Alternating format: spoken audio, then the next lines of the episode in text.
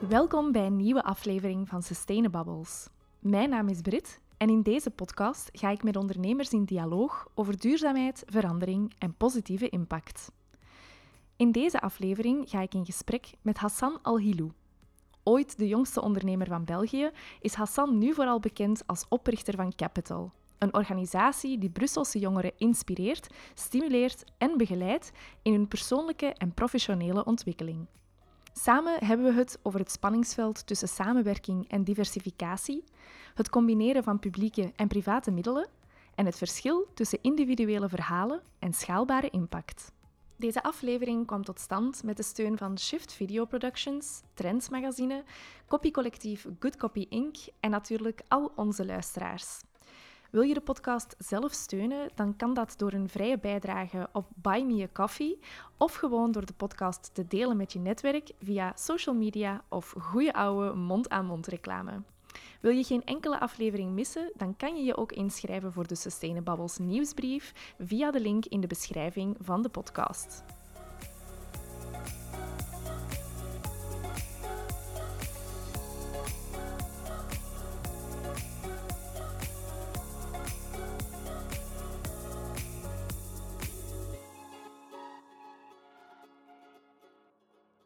Welkom Hassan, hier in de caravan vanochtend. Dankjewel Britt. Het is altijd aangenaam om in zo'n mooie locatie te zijn.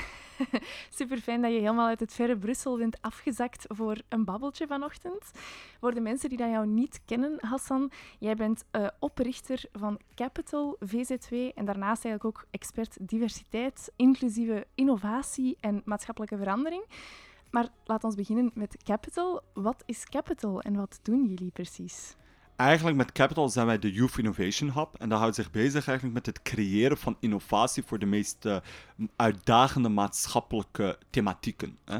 Wel gelinkt aan jeugd. En de reden daarvan is heel simpel, namelijk uh, we merken dat de uitdagingen rond jeugd heel groot zijn de dag van vandaag. En eigenlijk al altijd geweest, maar door COVID is uh, de kloof veel groter geworden. Kijk naar jeugdwerkloosheid, kijk naar schooluitval, kijk naar schoolpresentaties mm -hmm. enzovoort enzovoort. Het zijn echt heel rampzalige cijfers. Niet enkel in een stad zoals Brussel, uh, maar eigenlijk in vele andere steden in België, maar ook rond Europa. Mhm. En dus eigenlijk was de vraag, oké, hoe moeten we het dan gaan oplossen, die grote uitdagingen? Want de oplossingen zijn er wel eigenlijk. Er zijn veel organisaties, er zijn veel werken enzovoort die vandaag bestaan, mhm. maar toch lost het die grote cijfers niet op. Mm. En dus dachten we van, oké, innovatie moet daar eigenlijk de oplossing voor uh, zijn. Het creëren van innovatie gericht op scalability, gericht op eigenlijk het massa, uh, enzovoort. Dus dat is eigenlijk wat wij doen. Wij zoeken echt innovatieve diensten en producten om jeugduitdagingen aan te pakken. En dat doen we eigenlijk samen met het privaat en het publiek. Dus okay. dat houdt bezig is eigenlijk, we werken samen met 20 bedrijven, zoals uh, de Colorado, Coca-Cola, Johnson Johnson enzovoort. Dus dat zijn toch wel de grotere uh, namen. En ook met de overheden. En gezamenlijk uh, bouwen we eigenlijk die innovatie. En zo hebben we meerdere programma's. Oké, jullie bouwen die innovatie voor die sociale verandering. Dat klinkt voor mij nog steeds zeer abstract. Wat is het dan precies wat jullie doen? Klopt. Dus eigenlijk uh, wat wij doen binnen uh, het organisatie is, we zoeken per jaar naar vier nieuwe projecten eigenlijk, vier nieuwe okay. innovaties die we creëren. Mm -hmm. En dan analyseren we het van, oké, okay, wordt het gewoon een eenmalig project, hè, namelijk het experiment, of gaan we dat ook programmeren? We gaan er echt een programma van maken. Okay. En dus we hebben vandaag eigenlijk al reeds meerdere programma's echt op de markt. Uh, de meest bekende is JobX. Mm -hmm. En de JobX is eigenlijk een hoogtechnologische tentoonstelling waar we dan met behulp van technologieën zoals hologrammen, augmented reality, virtual reality enzovoort ervoor zorgen dat we honderd beroepen kunnen tonen aan okay. duizenden jongeren. Okay. De reden waarom wij dan eigenlijk die technologieën gebruiken is uh, veelzijdig. Een ervan is wegens de pedagogische inclusie erachter. Okay. Namelijk, uh, vele kwetsbare jongeren zijn vandaag niet in staat om in fysieke gesprek te gaan met een medewerker van een bedrijf om te praten over zijn of haar job omdat ze gewoon die sociale capaciteit niet hebben. Mm, hè? Okay. Um, en dus eigenlijk wat we hebben gedaan is honderd uh, verschillende getuigenissen van werknemers opnemen rond hun beroep, rond hun studies enzovoort. En dus dan merk je eigenlijk dat het uh, resultaat is dat ze met veel meer uh, wisdom, hè, dus met veel meer kennis eigenlijk uh, naar buiten gaan dan als ze naar een fysieke uh, beurs gaan over het arbeidsmarkt. Bijvoorbeeld op LinkedIn las ik dat jullie baseline is building a society in which every youngster can fully flourish. Maar ik las ook uh, dat bijvoorbeeld financiële onafhankelijkheid een heel belangrijke rol speelt. Dus hoe, hoe definieer jij dat precies? De heel mooi. Ja, dat is eigenlijk uh, tweezijdig. Enerzijds is het focus van ons dat elk jongere gewoon het meest uit zichzelf kan halen. Oké. Dus waar die oprecht zijn talent zo sterk mogelijk naar voren kan schuiven. hè? Mhm. Natuurlijk met als eindmeter dat hij financieel zelfstandig wordt met dit talent. En dat betekent dat hij of het werk kan vinden, of zijn onderneming bouwt, of iets of ander, maar die moet wel financieel zelfstandig zijn. Mhm. Waarom? Omdat we vandaag de dag, en dat is ook opnieuw wanneer het te laat is, wensen we mensen gewoon tot het arbeidsmarkt te brengen. Mm. Ongeacht wat het arbeidsmarkt is, mm ongeacht welk job het is. Hè. You just need a job. Hè? Mhm. Or you just need to work. Hè. Dat is mhm. echt de statement die we maken. Waar we zeggen van, ja, maar een jongere die gewoon need to work, uh, hoe sustainable is het? Hè? Om cijfers tonen aan, niet heel veel jongeren die gewoon tot een job brengt, omdat hij gewoon moet werken. Mhm. ja, binnen de jaar vertrekt hij van de job. Waarom? Want het is gewoon niet duurzaam, het is geen passie. En dus daarom zeggen wij, we moeten preventief eerst de jongeren hun talent echt laten vinden. Mhm. Zien van wat ze oprecht goed en leuk vinden. Hun laten realiseren wat het markt is. Hè? En dan pas tot die markt brengen. Mhm. Waardoor we geloven, door zo preventief erop mee bezig te zijn, dat ze eigenlijk veel duurzamer op de arbeidsmarkt blijven of met hun onderneming. En zo hebben we ook al uh, mede-ondernemers, al zeggen we het een beetje in het uh, commerciële term, maar geproduceerd okay. uh, binnen Capital. Jonge talenten, Brusselaars, die gewoon zeiden we willen ondernemer worden en mhm. nu hun onderneming aan het leiden zijn. Oké, dus fantastisch. ik zie je glunderen terwijl dat je dat zegt. ja, ik denk, ik denk als je binnen die sector werkt, is het mooiste reward dat je krijgt, is het succes van jongeren zien groeien en mhm. bloeien. Ehm, en, en achter elk van die gezicht is een zo'n diep verhaal mhm. van mensen of jongeren die oprecht diepe wanhoop hebben in het maatschappij, in hun leven, binnen hun familie, veel problemen, geweld enzovoort. En waar wij dan zeggen, oké, en nu gaan we je ondersteunen en nu gaan we ervoor zorgen dat je toch jezelf kan kunnen zijn. Het is zelfs niet je toekomstbeeld kunnen worden. Nee, jezelf gewoon kunnen zijn. En ja, als je dat kan realiseren, is dat toch het mooiste wat je creëert. Absoluut. Ik denk ook dat dat iets is waar veel mensen in de jeugdwerking drijft en waar ze misschien ook niet toe komen, omdat er altijd te weinig tijd en te veel druk is. Je zei daarnet ook al, er is heel veel fragmentatie van het werk. Het is niet altijd zo'n dankbare job, hè, jeugdwerking. Hoe doe jij dat anders? Of hoe kom jij daar dan wel toe van die vruchten van jouw werk, van daar zo van te kunnen genieten, zeg maar? Ik denk omdat wij uh, al vanaf het begin anders keken okay. uh, naar jeugdimpact. Uh, zoals ik zei in het begin, wij zijn meer een Youth Innovation Hub. Dus mm -hmm. we zijn meer een laboratorium die echt met innovatie bezig is. Die ervoor waakt dat we vernieuwingen kunnen creëren enzovoort. Hè. Mm -hmm. Wat zorgt dat we echt wel die commercial way of working hebben. Ook echt als je nu binnenkomt bij ons, een paar meetings bijwoont. Het is heel, heel privaat, laten we mhm. zeggen. We hebben mhm. echt verschillende structuren en systemen om efficiëntie te bouwen in meetings enzovoort. Okay. Het is gewoon echt heel corporate gelinkt eigenlijk. Um, en dus dan heb je die hele corporate vreugde enerzijds van, oh wow, we zijn iets heel uh, kwaliteitsvol aan het ontwikkelen. Maar anderzijds komt er dan die impact en de jongeren mm. ertussen. En dus dat zorgt echt wel uh, dat, dat het voor ons meer is dan gewoon op het straat rondwandelen en gesprekken voeren. Nee, we zijn mm. bezig met een bigger mission. Weet je? Mhm. We zijn echt met iets groots bezig. Mhm. Ook op feit, bij ons gaat het ook eerlijk gezegd niet om die individuele verhalen. Wij focussen ons echt op massa. Wat betekent is, hoe zorgen we dat we die duizenden jongeren gaan kunnen ondersteunen ooit. Mhm. Dat is onze doel. Duizenden jongeren ondersteunen. Mhm. Niet die ene mooie verhaal die ik even kan vertellen, of die twee of de drie. Nee, die duizenden. Mhm. Waardoor op een moment gewoon met cijfers komen en niet meer met verhalen. Natuurlijk, achter elk cijfer is er een verhaal. En daarom komen wij zo met storytelling en die verhaaltjes enzovoort. Omdat vele jongeren gewoon nog niet weten wat het allemaal inhoudt. Oké. En jullie werken dan ook samen met de bestaande jeugdwerkingen om dat te realiseren? Of hoe moet ik het mij inbeelden? Ja, dus eigenlijk dat C-Hub. Uh, Dus dat is een ander programma uh, waar we echt focussen op, oké, hoe kunnen we de IKEA van jeugdontwikkeling worden? Um, en de IKEA van jeugdontwikkeling is zeer simpel. Namelijk, als je naar de IKEA gaat, weet je, het is een one-stop shop. Dus je kan alles vinden op één plaats voor jouw inrichting. Mm Oké? Dat zorgt dat heel veel klanten het gewoon weten. Wens ik iets voor mijn inrichting, ga ik even naar de IKEA en ik vind het. ook wat ze hebben bij de IKEA is, ze zeggen, wij willen zo weinig mogelijk personeel, zodat de klant zoveel mogelijk zelf kan uitvinden. Om dan de prijs te drukken. Oké. En dus eigenlijk wat wij zeiden is, wat als we een gelijkaardige methodologie bouwen rond jeugdontwikkeling? Mhm. Namelijk jongeren die eigenlijk met massa binnen kunnen komen in ons gebouw. We hebben een prachtig gebouw van 2500 vierkante meter. Ze komen naar binnen en ze kunnen zich eigenlijk ontwikkelen door het aanbod te zien van wat er bestaat, zonder zelf eigenlijk iemand naast zich te hebben om een handje vast te houden. Hè? Waardoor ze eigenlijk zelfstandig zichzelf gaan ontwikkelen. Mhm. Maar we brengen wel die gefragmenteerd landschap samen in een gecentraliseerde plaats. Hè? Mhm. En hoe doen we dat? Door enerzijds echt fysiek, dus organisaties die hun aanbod in het gebouw organiseren. Nu natuurlijk, zijn er te veel om enkel dat te doen. Mhm. In Brussel hebben we meer dan 600 organisaties die zich met jeugd bezighouden. In Antwerpen zijn het meer dan 200 organisaties die zich met de jeugd bezighouden. Mm Dus het zijn er wel heel veel en toch vinden, hun, vinden de jongeren hun weg niet. Dus wat we ook doen is organisaties uh, die niet binnen ons gebouw hun aanbod geven, hebben zo fiches waar dan jongeren echt zich uh, hun weg in kunnen vinden. hè? Nu doen we dat fysiek in het gebouw.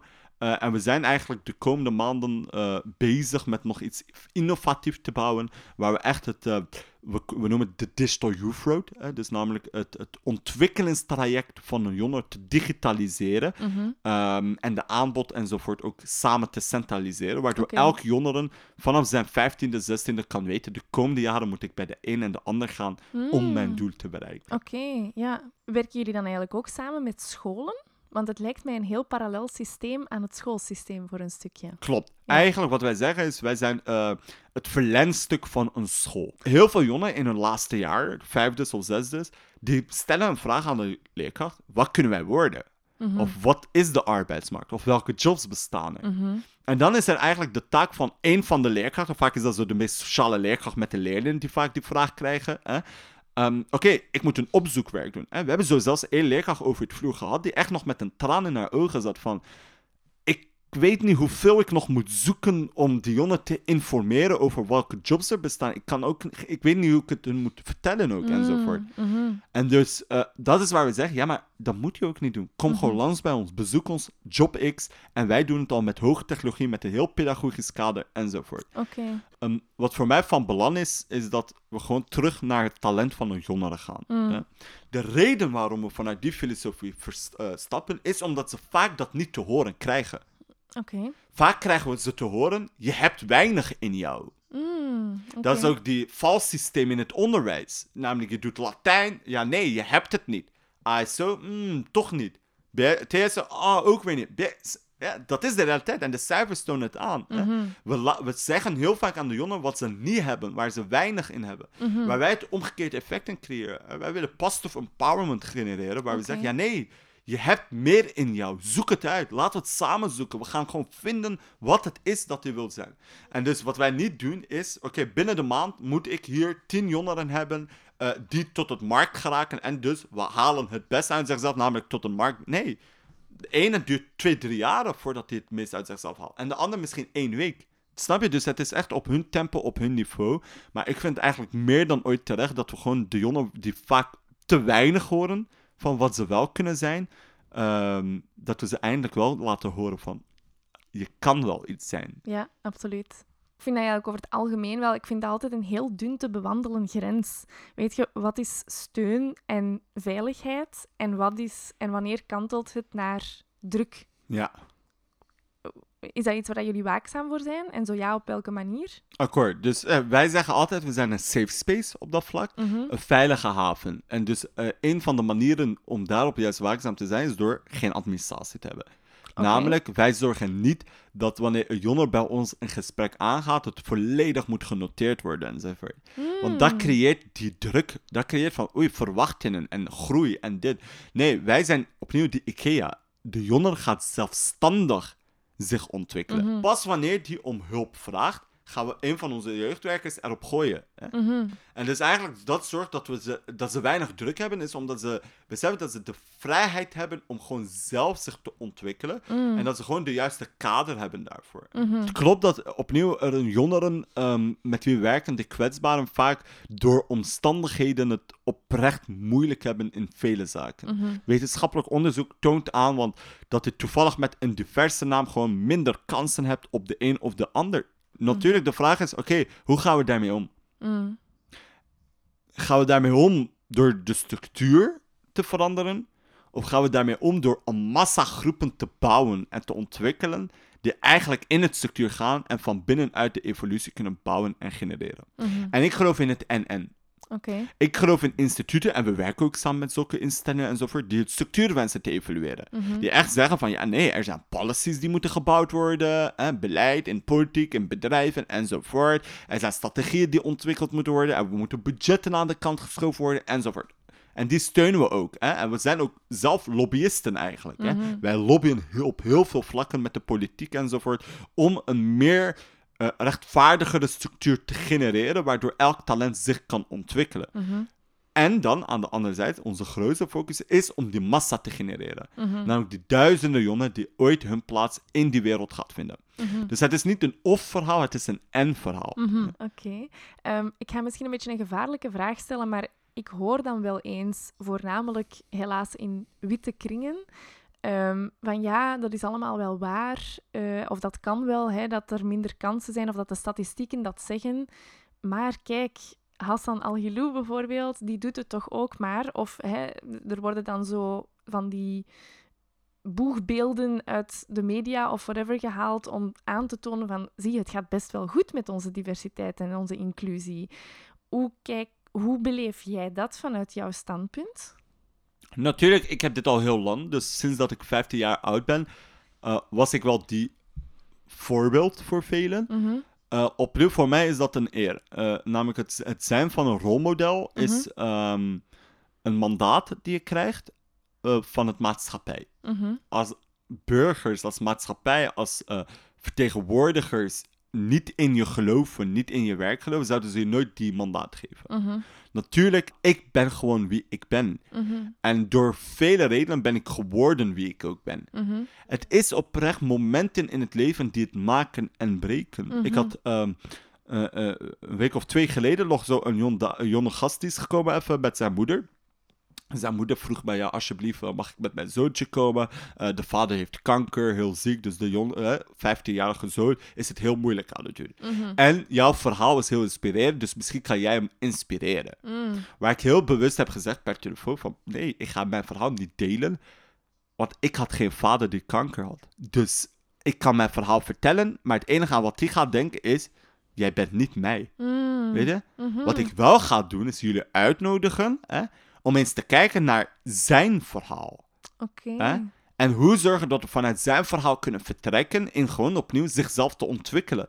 Mm En zo hebben we het gedaan. Terwijl als ik ging vertrekken vanuit mijn verhaal, ja nee, 15 jaar heb ik een bedrijf opgestart in de start-up wereld. Dus dan had ik hem mm. geadviseerd, ja, bedenk een idee en bouw een start-up. Want op die mhm. leeftijd had ik een ja, nee. Mijn verhaal is heel uniek aan mezelf. En uh, ik laat niemand toe om het te eigenen aan een groep of een collectief. Mm. Wat ik wel altijd zeg is van oké, en wat kunnen we eraan doen om meer uh, uh, ervoor te zorgen dat gewoon meer schone verhalen ontstaan mm, hè, in, mm-hmm. in het maatschappij. En daarmee bedoel ik niet individuen, daarmee bedoel ik opnieuw cijfers, schonere cijfers ontwikkelen. Ervoor zorgen dat er minder uh, kwetsbaren uit het onderwijs vallen. hè. Mm-hmm. we hebben in Brussel 11% van de jongeren die zelfs een middelbare diploma niet halen. Wow. Dat is gigantisch. Mm-hmm. 10% van de jongeren behoort tot de niets-categorie, not in employment, education, training. Weet, dat zijn gigantische cijfers. Hè. We hebben meer dan uh, eh, 23% jeugdwerkloosheid in Brussel. Wow. En dus het is meer dan ooit om niet naar die unieke verhalen te luisteren van wie het wel goed doet. Nee, laten we gewoon kijken naar gewoon het feit dat we het allemaal allen samen heel slecht doen eigenlijk op dat vlak. En we moeten gewoon kijken naar hoe we het gezamenlijk collectief beter gaan doen. Mhm. Je hebt het al een aantal keer gezegd, samenwerking is iets superbelangrijk. Um, hoe komt het dat niemand nog niet op de idee is gekomen om die 600 bijvoorbeeld uh, jeugdwerkinstellingen of 200 in Antwerpen um, samen te brengen en samen aan hetzelfde zeil te trekken. Hoe komt het dat jij de eerste bent die dat, dat met zoveel succes doet? Ik ben totaal niet de eerste. Oké. Wat betekent dat ik geloof in een maatschappij en een wereld dat er velen hetzelfde idee hebben. Mhm. Maar het is de moment dat je de keuze maakt om de stap vooruit te zetten, die het maakt dat je het aanbouwen bent. Mhm. Dus ik denk oprecht velen zitten met die ideeën, oprecht velen willen het doen, mhm. maar er zijn heel veel factoren aangelinkt. Oké. Een voorbeeld, politiek. Politiek, wanneer je binnengaat en je zegt, ik heb deze idee, en het is een topidee, Vaak is hun eerste antwoord: wat is het verschil tussen u en de ander? Mhm. Ze gaan nooit zeggen: we gaan je samenbrengen. Mm. Of ah, misschien bent u de toegevoegde waarde voor de ander. Mhm. Nee, wat is het verschil tussen jullie? Mhm. En dan ga jij beginnen zoeken. Oh ja, maar die, hè, die bereiken niet deze jongeren, hè, terwijl wij dat wel doen. Hè. En, en je begint al een muur te bouwen. In plaats van bruggen te bouwen. Want we hebben een gezamenlijk doel. En dat is een schonere maatschappij ontwikkelen voor de jongeren. Waar ze zichzelf in kunnen ontwikkelen. Hè?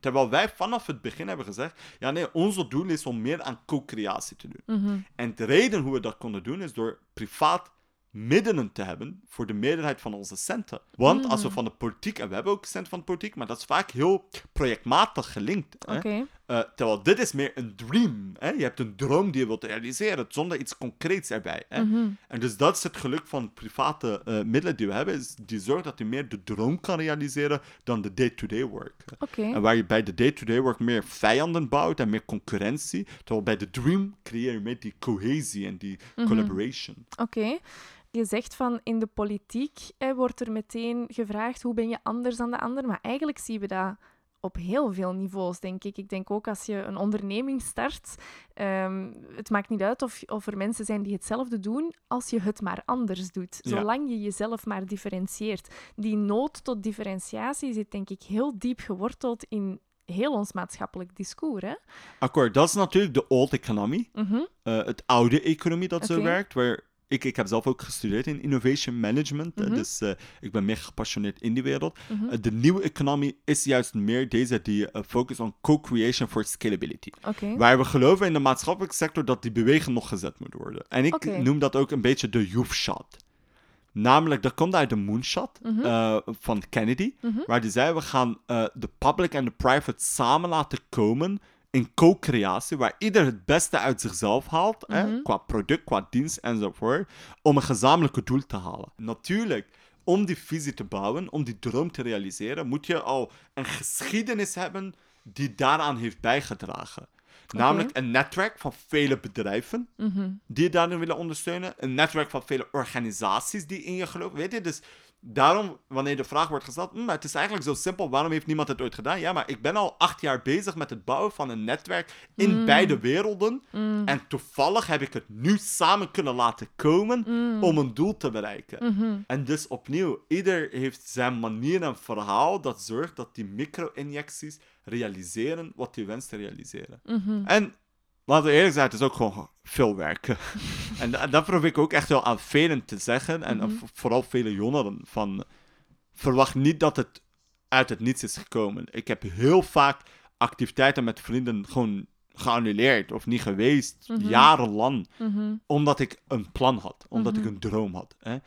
Ik heb die weg gekozen. Uh, en ik ben er blij om. En ik ben er dankbaar om dat ik die weg heb gekozen. Maar het is niet vanzelf gekomen, dat mhm. helemaal niet. Nee, nee, zeker niet. Dat, uh, maar ik hoor het u graag zeggen, want ik denk dat dat te vaak als evidentie wordt genomen, inderdaad. Um, Vooral bij de jongeren. Ja? Vooral bij de jongeren. Jongeren denken echt dat... Uh, we leven echt in een fast-track generation of zoiets. Een, een heel snelle content-generatie die gewoon constant eigenlijk korte beelden zien. Mm. En vaak is het beelden van de succes. En dus zij mhm. zien enkel dat. Namelijk zo van die mensen, makelaars, die mhm. toevallig in 10 seconden een huis van 20 miljoen dollar aan het verkopen zijn. Mhm. En dat is wat ze zien. En dus dan denken ze, ah, maar ik wil makelaar worden. Waarom? Ja, die gast heeft uh, voor 20 miljoen dollar een huis verkocht. Die heeft een zotte commissie. Mm. Mensen, het is niet vanzelf gekomen, hè, die huis. Ik, snap je? Maar dus dat is eigenlijk um, die stappen die velen niet zien, waardoor ik wel denk, en de verwachtingen die ze bouwen, lonen. Weet je hoeveel jongeren? Ik denk, wij zijn meer bezig qua tijd, qua gesprek met de jongeren over lonen, dan over ontwikkelen. Oh. Namelijk jongeren, wanneer je ze zegt, jouw eerste job is een loon van x duizend euro netto. Mhm. En waar ze gewoon naar je kijken van, ik ga dat nooit doen. Mm. Waar je dan zegt, ja, maar we hebben jou zitten ontwikkelen, maar dit is de eindmeet, hè. Maar je begint en je hebt dan carrière. Ja, nee, nooit in mijn leven ga ik dit werken. Nooit in mijn leven ga ik voor zo'n budget werken. Wow. Maar ja, wat zijn dan je verwachtingen? Ah ja, maar met crypto ga ik veel meer verdienen dan. Snap je? Dus ze hebben echt wel andere verwachtingen. En daarom dat wij preventief daarmee aan de slag gaan. Mhm, dus met het programma JobX, waar we ze echt vanaf 15, 16 jaar over het vloer brengen, is om eindelijk die tegenbeweging te creëren. Oké, wat zijn de lonen op de arbeidsmarkt? Wat zijn de beroepen? Welke eh, stappen moet je ondernemen om dat te bereiken? Enzovoort. Mhm. Waardoor ze eigenlijk stapsgewijs een beetje awareness kunnen bouwen rond: oké, zo kan een leven van mij uitzien. Oké. Waar vandaag wordt het te laat gerealiseerd. Hè? Mhm. Eh, en vaak dus ook wanneer het fout loopt met de jongeren. Oké, ja. Ja, wat dat je vertelt, en allee, je hebt daar, daar net ook al eventjes aangeraakt, denk ik kost heel veel tijd, heel veel customization, heel veel moeite. En dus heel veel geld om, om die tijd te creëren. Hoe haal je dat geld bij elkaar? Want ik denk heel veel jeugdwerkers zullen zeggen: er is geen geld. Hoe, hoe, hoe kan dat? Hoe, hoe gebeurt dat? Een zeer terechte vraag, namelijk uh, indien je een plan hebt, moet je middelen hebben om die plan te financieren. Mhm. Hoe wij het hebben gedaan is eigenlijk de Youth Shop Dream, mm waar we zeiden we moeten meer dan ooit samenwerken ten ondersteunen en ontwikkelen van elk jongere. Mhm. En um, dus eigenlijk wat bedrijven doen is ze zetten geld in een pot, mhm. samen met publiekelijk, want we hebben drie overheden ook die ons financieren. Okay. Dus ze zetten gezamenlijk geld in een pot om innovatie te realiseren. Mhm. En waar zij dan exclusiviteit krijgen voor de product die wordt gerealiseerd. Een mhm. voorbeeld opnieuw met JobX. Bedrijven die in ons idee hebben ingestapt, krijgen exclusiviteit om hun beroepen te tonen binnen de sector. Dus een uh, Colorite toont zijn jobs binnen de retailwereld. dus er is geen één ander concurrent die zijn job mag tonen bij ons. Het is mm. enkel Colite die mm Dus wij creëren ook producten die dan interessant is voor de private markt om in te stappen. Hè, waar je dan eigenlijk met de centen meer kan doen dan enkel wat je hun belooft. Nee, je kan daar meer impact in genereren. Hè? Mhm. Dus als we enkel geld krijgen om toevallig een, eh, een, een, klas te begeleiden voor een paar maanden of zoiets, ja, mhm. goed en wel, maar wat ben je daarmee? En dus dat, mhm. dat realiseren bedrijven ook bij ons. Is van, ze stappen in meer dan enkel één zaak. Ze stappen in de mm. bigger dream eigenlijk. Mhm.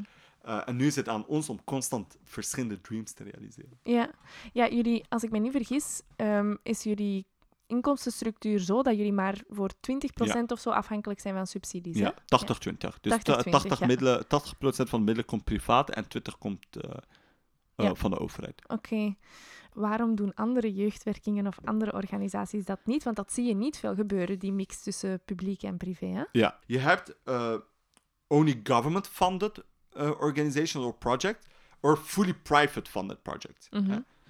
En hoe ziet dat eruit? Of hoe zie ik dat het eruit moet zien? Het only government-funded project zijn voor mij zaken die eigenlijk uh, te maken hebben met de meest kwetsbare van een jongere. Waar eigenlijk een bedrijf niet in moet stappen. Vind ik persoonlijk. Een voorbeeld daarvan. Namelijk uh, therapieondersteuning. Mhm. Ik vind dat dat echt de overheid moet financieren en zelfs veel geld in moet steken. Oké. Dan heb je eigenlijk de fully private funded. Dat zijn eigenlijk zaken waar bijvoorbeeld een Job X bij ons is volledig eigenlijk privaat gefinancierd. Mm Waar we zeggen, ja nee, we gaan hier jongeren gewoon inspireren over hoe ziet het arbeidsmarkt eruit. Mm Waarom zou de overheid zich daarin moeten bemoeien? Ik bedoel, dat bedrijven hebben daar het hoogste baat aan. Mm. Snap je? Mhm. Dus het is wel met, het is dezelfde doelgroep, jongeren, maar twee totaal andere activiteiten. Mhm. En dan heb je deze die ertussen en dat is een beetje waar wij zijn eigenlijk, mhm. waar we zeggen, kijk, wij hebben heel veel werk die eigenlijk ervoor zorgt dat ze tot het arbeidsmarkt kunnen geraken, tot ondernemen die eigenlijk privaat wordt gefinancierd. Maar we hebben ook bepaalde innovaties die we wensen ontwikkelen, of bepaalde zaken, bijvoorbeeld de safe space, het gebouw zelf, mhm. ehm, die eigenlijk wel een beetje meer door de overheid moet gefinancierd worden. Want als we mhm. willen dat heel het gebouw ook privaat wordt gefinancierd, ja, dan gaan we met data moeten werken. En gaan we moeten zorgen dat we ieder die binnenkomt, we weten wie het is en hoe we die kunnen connecten. Ja, nee. Mhm. We willen ook dat jongeren gewoon kunnen binnenkomen en gewoon zitten en zich veilig voelen. Mm Snap je? En dus daar is dan de deel van de privé. Dus je moet altijd die analyse maken. Mhm. Wat ik wel vaak hoor, is heel veel beginnen nu naar mij te komen. Hoe kunnen wij private middelen hebben? Het is moeilijker dan dat het lijkt. Je mhm. moet oprecht een unieke, innovatieve programma op poten hebben mm voor alleen een bedrijf instapt. Mhm. Want velen komen bij mij af met een klassieke werk en ah ja, maar we hebben nu minder subsidies en we willen dus privé geld. Ja, een bedrijf gaat niet ook zomaar instappen, weet je? Ik bedoel... Mijn tip is wel, ga eerst in jouw lokale buurt zoeken. Soms zijn het wel lokale handelaars die stappen en zo mhm. stapsgewijs eh, groeien. Ja. ja, maar ik denk... Um weet je, als je in de maatschappelijke sector zit, dan is jouw focus sociale impact maken.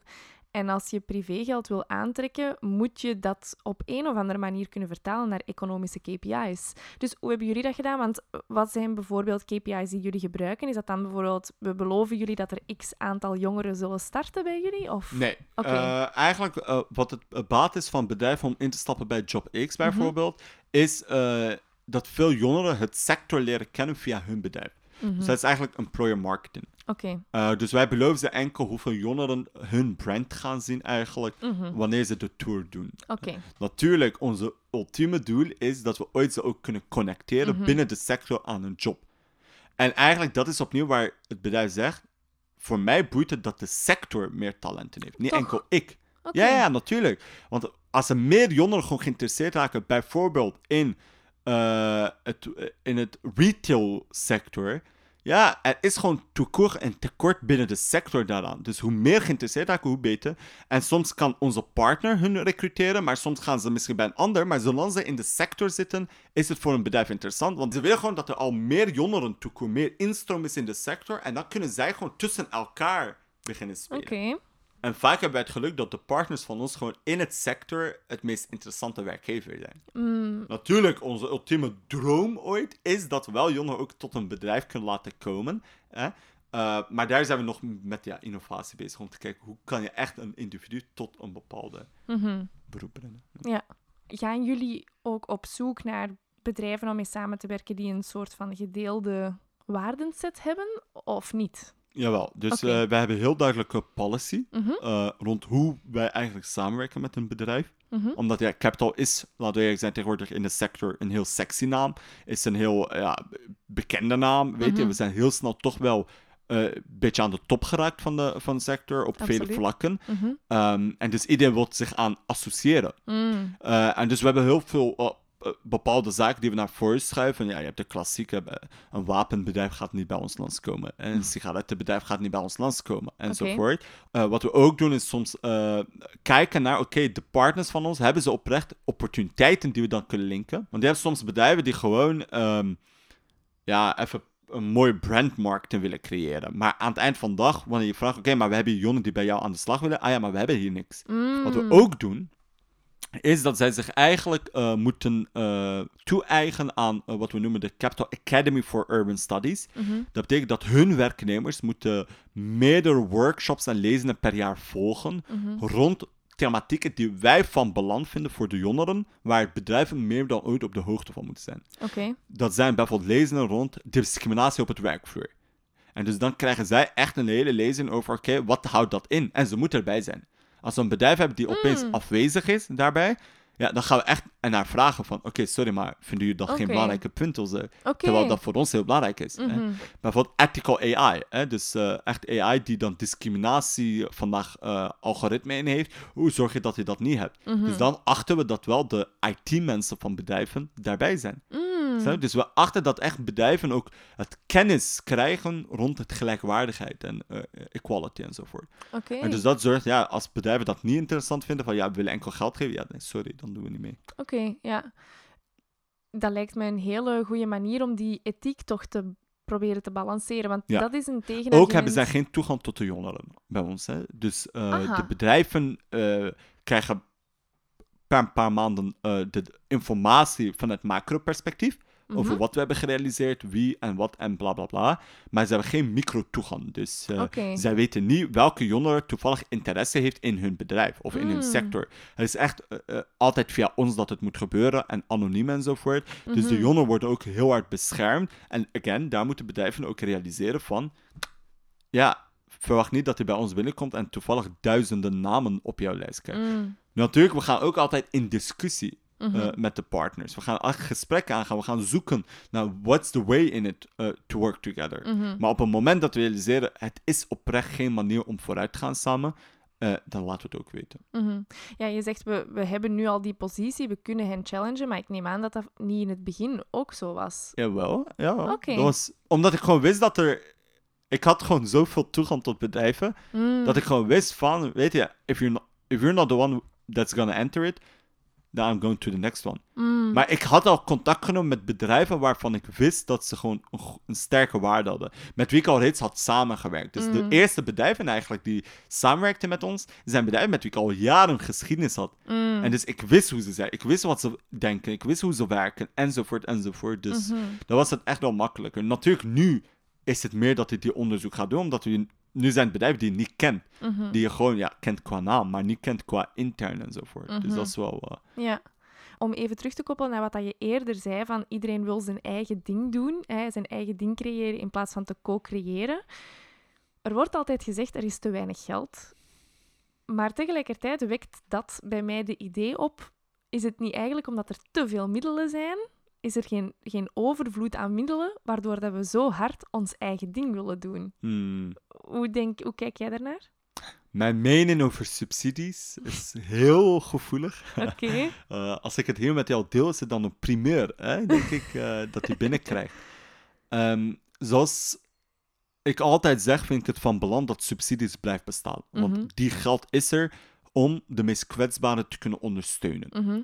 Natuurlijk, hoe meten wij succes? Hoe meten wij impact? Mhm. En dan kan je zeggen dat is een heel neoliberale visie ervan. Hè? Mhm. Maar ik vind dat er op bepaalde vlakken totaal niet aan metingen moet gedaan worden. Opnieuw, eh, psychologische ondersteuning, therapie enzovoort. Uh, jongen die uh, met geweld te maken hebben gehad, uh, mm asielkinderen enzovoort. Dat zijn echt wel zodanig kwetsbare groepen dat je gewoon de geld moet geven die ze nodig hebben mm. om gewoon geen wachtrijen te creëren. Want we zijn er als maatschappij voor de meest kwetsbaren. En daar moeten we altijd in blijven geloven. Natuurlijk, op een moment moet je zeggen: oké, maar er zijn werken uh, waar je gewoon oprecht geld aan het geven bent om impact te bouwen. En dat is vaak heel duidelijk. Namelijk, als jouw taak is van ik wens jongeren een heel leuk moment te geven. Hè, uh, en de reden erachter is zodat ze hun middelbaar afmaken. Oké, hoeveel jongeren ga je nemen? Hoeveel kost het? En hoeveel haalt het? En degene die het niet halen, waarom? Mm En dus eigenlijk wat wij dan daarop zeggen is dat subsidie meer dan ooit een impactmeting tool moet hebben, mhm. hè? Uh, die de impact kan bouwen naar genaamd profielen. Okay. En daarmee zijn wij met Capital ook bezig. We hebben nu vier profielen geïdentificeerd en we willen het nog veel gedetailleerder. Maar dus je hebt een profiel van enerzijds uh, de jongeren die hun middelbaar niet afmaken. Uh, jongeren die hun middelbaar afmaken, mhm. niet wensen verder studeren. Jongeren die hun middelbaar afmaken, verder wensen studeren, korte opleiding. Jongeren die hun middelbaar afmaken, verder wensen studeren, lange opleiding. Dus we hebben al vier profielen. En we weten, om de eerste profiel tot financieel zelfstandigheid te begeleiden, gaat het veel meer kosten, gaat het veel meer energie verrijzen dan mhm. om de vierde profiel tot de arbeidsmarkt te bereiken. Mhm. En dus zo moeten we meer dan ooit. Waar vandaag wordt meten vooral gemaakt op individu hoeveel jongeren bereiken? Mm. Hoeveel jongeren heb je? Uh, uh, ja, maar wie is die jongeren? Is vooral de mhm. vraag. Vooral in een wereld waar we met AI zitten, artificiële intelligentie, mm. blockchain enzovoort, kan je oprecht heel veel data binnenbrengen. Mhm. Om dan te koppelen aan centen, financiën en zo de resultaten uithalen. Dus we kunnen niet zeggen dat we vandaag geen impact kunnen meten. We kunnen. natuurlijk niet op alles. Hè. Aan het eind van de dag, vooral in een sector waar je met jeugd bezig bent en de kwetsbaarheid, er zijn vaak gevoeligheden die je niet gaat kunnen meten. Mm. Maar toch zijn er al veel data's die je kan binnenhalen hè, en in een soort metingsstelsel zetten. Om te zorgen dat ieder die sterk is in zijn werken, gewoon kan groeien in zijn werken. Mm Waar vandaag sociaal ondernemen zelden kunnen groeien, omdat ze gewoon blijven liggen aan uh, een structuur van we did already achieve like the most of the money, weet je.